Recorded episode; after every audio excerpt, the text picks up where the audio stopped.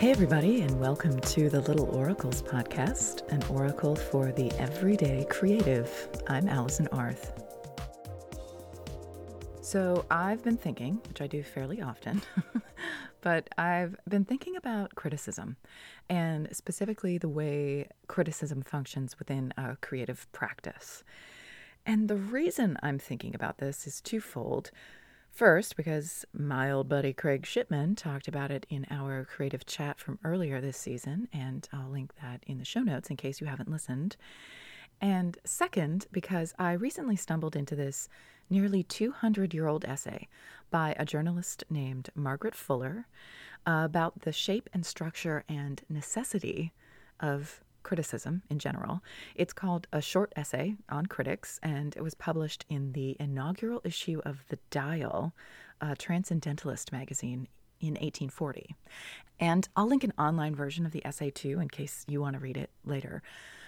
But let's start with Margaret. So, as a card carrying transcendentalist, she had lots of ideas about the natural divine or the earthly divine, you could say, and the sense that the sublime or the godlike can exist terrestrially, not just in some vault of heaven or whatever.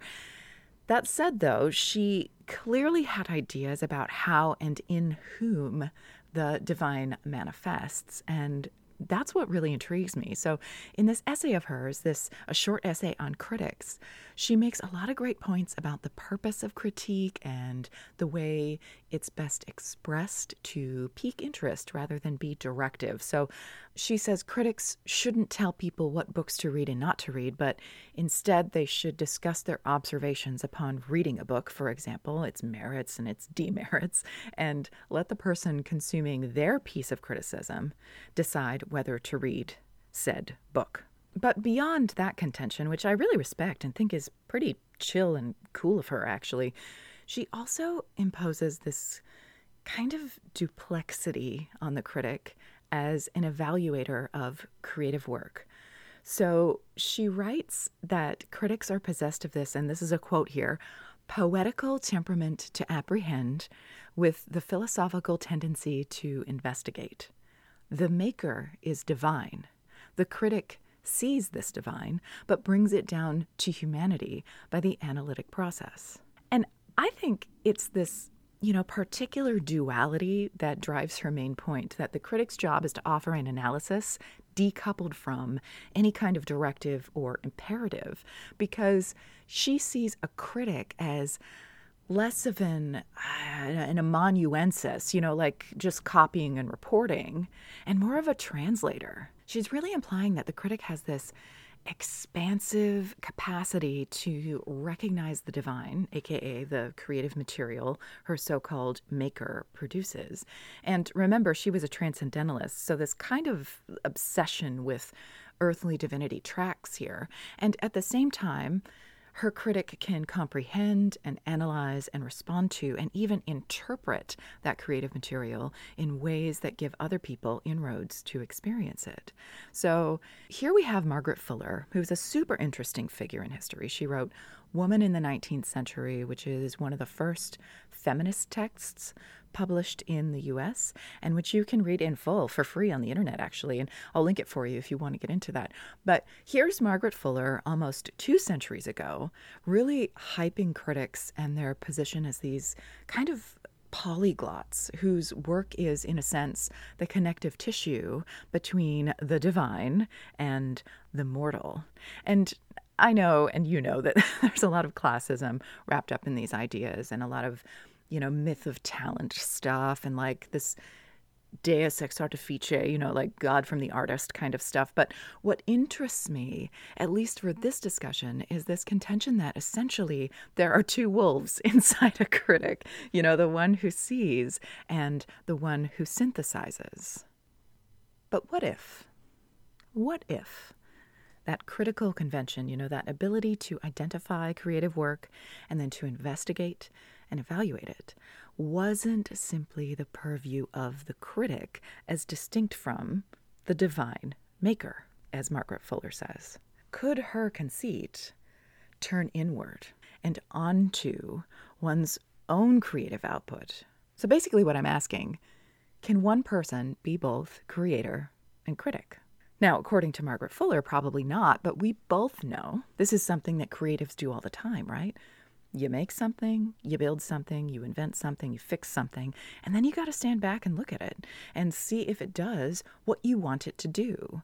And you have to ask yourself all these questions Is it too much of this? Is it too little of that? How does it look? How does it feel? What does it telegraph? And what does it say out loud? And once you've answered those questions, at least roughly, you know, you most likely have to go back in or maybe even start all over again because you've called on that critical part of you that trucks and travels in that analytical mode. And in my opinion, this is where it gets really interesting because to step back and to evaluate and to review and to reimagine and revise requires this attenuation of focus. It's the shift from ego to empathy, really, because in order to evaluate the impact of a piece or a project or a product, you kind of have to put yourself in someone else's shoes. You know what I mean? How can you determine whether your creative output has too much or too little of something? How can you determine how it feels or what it says if you don't imagine yourself experiencing it from someone else's perspective? if you don't effectively exercise your quote poetical temperament to apprehend and your philosophical tendency to investigate in order that you might bring your creative project quote down to humanity by the analytic process and that's a lot of quotes right there but if you don't do all those things how do you know if what you've made accomplishes the goal or looks the way you want it to look or is embodying what you want it to embody. So let's just take that as part and parcel of creative practice, shall we? That you, a critical creator, know how to make something and then step back and interpret it. So, assuming that, I have a question for you. How often do you, in that moment of stepping back and interpreting, do you go, ugh, gross, this is bad, this is garbage, this is the worst thing I've ever made? Because that's the story I hear from people, like a lot. That they make something and it's not good enough for whatever reason. And they not only trash the piece, but they then turn to trashing their abilities and their ideas and even their very creative nature, like in and of itself. The voice that tells you, you ain't got the chops, and that says you're not good enough, and that contends you just don't belong here. And you know what? Nah, no thanks. That's just a load of hogwash. And here's why it's called a creative practice for a reason. It's not immediate, it's not complete, it's not Athena springing fully formed and fully armored from the head of Zeus, right? Because, yeah, sometimes you're going to make something that's a little bit off. and I talked about this back in the YOLO episode, episode two of this season, and I'll link that if you want to listen. I'm not going to delude myself, and I'm certainly not going to delude you. Not everything we make is like the apotheosis of art or craft or whatever. Like, that's obvious, right? But that doesn't mean that all those creations that aren't the best, that don't come out the way you imagined, that aren't something you necessarily want to advertise on your Instagram, are like the gestalt of you as a creator. Every time you create something, you're putting in the work an imperfection or even an abundance of imperfections isn't evidence that you're an imposter. It's evidence that you're trying, you're exploring, you're practicing. And so this is where what Craig said comes in. And seriously, if you haven't listened to that episode, I highly recommend it. Craig shares some wonderful insights about the intersections of curiosity and creativity. But to paraphrase, he encourages all of us creatives to give our overly critical brains a break and to find some greatness within every creative endeavor.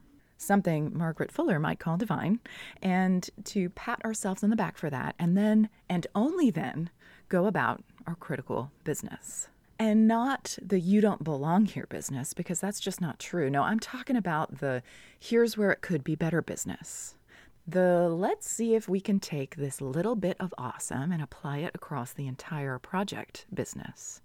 Because that's the real apotheosis, right? That's the real synthesis, that compliment sandwich style of critical engagement.